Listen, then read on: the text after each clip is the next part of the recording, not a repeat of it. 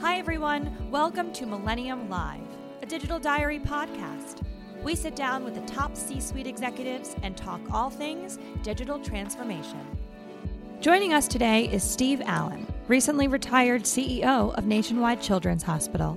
With the amount of change he's seen at this organization since his start in 2006, Steve is bound to have some interesting thoughts on growth in a number of aspects, including technology, staff numbers and building facilities, and even on leadership within the C suite. We were lucky enough to have Steve at our assembly as keynote speaker after his 13 years at Nationwide Children's. Thank you so much for being here, Steve. It's my pleasure, Kara. So, you were the CEO of Nationwide Children's Hospital since 2006, and you saw a lot of change and growth during your time there, whether it was staff numbers growing, physical building facilities growing, and then, of course, technologies that I'm sure 13 years ago you wouldn't have even imagined were possible. So, how was that seeing that much change? And were you a little apprehensive at first? How was that?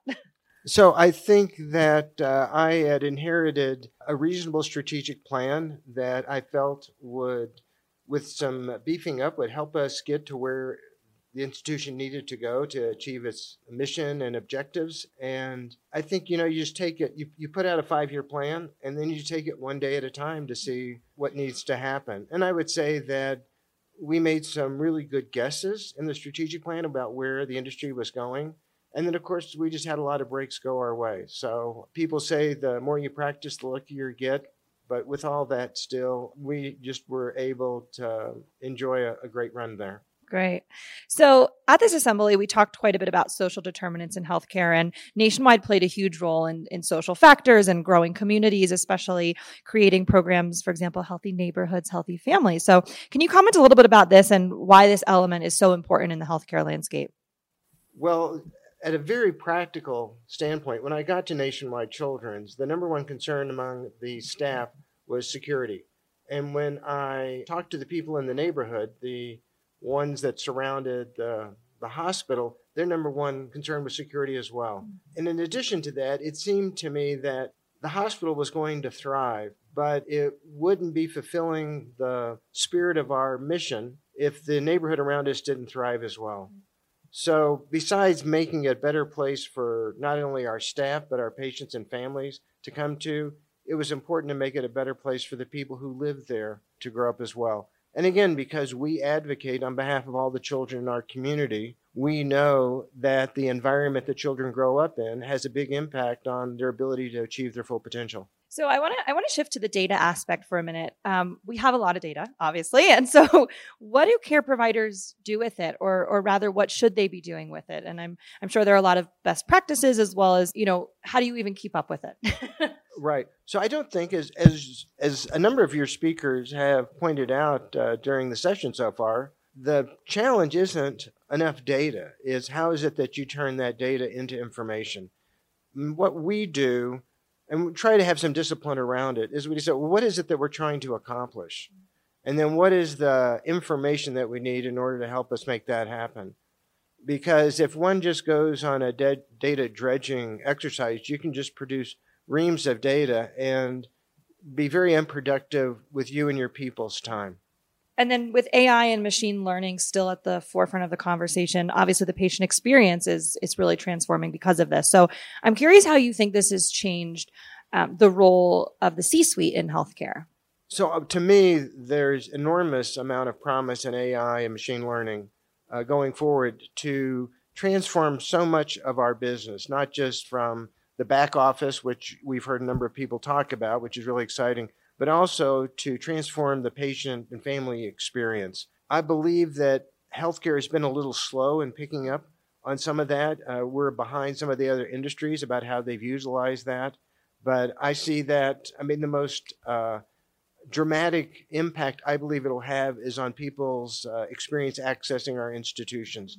It is still way too onerous for people to get access to us, no matter how nice our frontline people are and things like that. But I believe that um, AI machine learning will enable us to be able to overcome some of the technical challenges that has prevented us from making this a better experience. Is there one specific thing or one specific project that you're most proud of from your time at, at Nationwide? I mean, there's a number of things. I really enjoyed the whole experience of working with 14,000 people who just live the mission of the place every single day.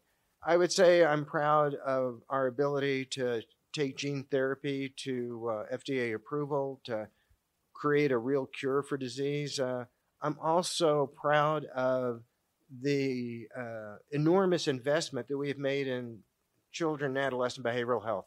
It's something that so many in our industry has uh, shied away from because of a number of very reasonable uh, reasons, but we have changed the national dialogue with that.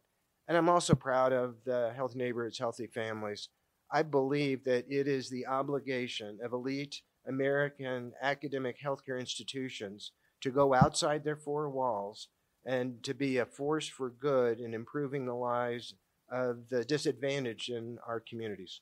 So, you delivered your dinner keynote last night to our attendees on transformational leadership in today's environment. So, what were you hoping to instill upon these C suite executives as they sat and listened to you? Well, I think that I have a relatively atypical uh, trajectory to becoming a, a CEO, um, and it, and I'm not one who had aspired to a C-suite role for most of my uh, career. So I think one is that there's a number of ways that one can get to these things, and what I try to instill to people who think about doing things like this is that if you always lead with the values of the institution there's just so much that you can accomplish beyond what your own expectations are.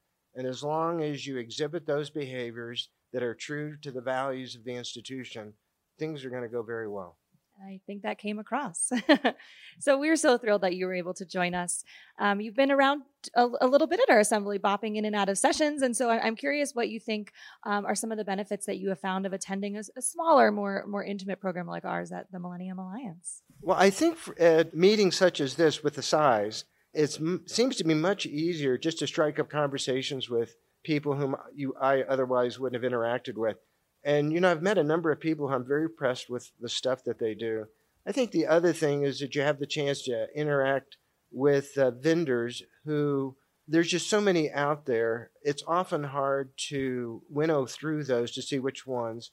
And to have them present at these sessions and talk about how it is that they produce solutions, I find intriguing and stimulating. Well, thank you again so much for joining us and hope to see you soon. All right. Thank you, Kara. Thanks so much for tuning in. Make sure to listen and subscribe to our podcast exclusively on iTunes and SoundCloud to get the inside scoop from top execs in the world of digital transformation.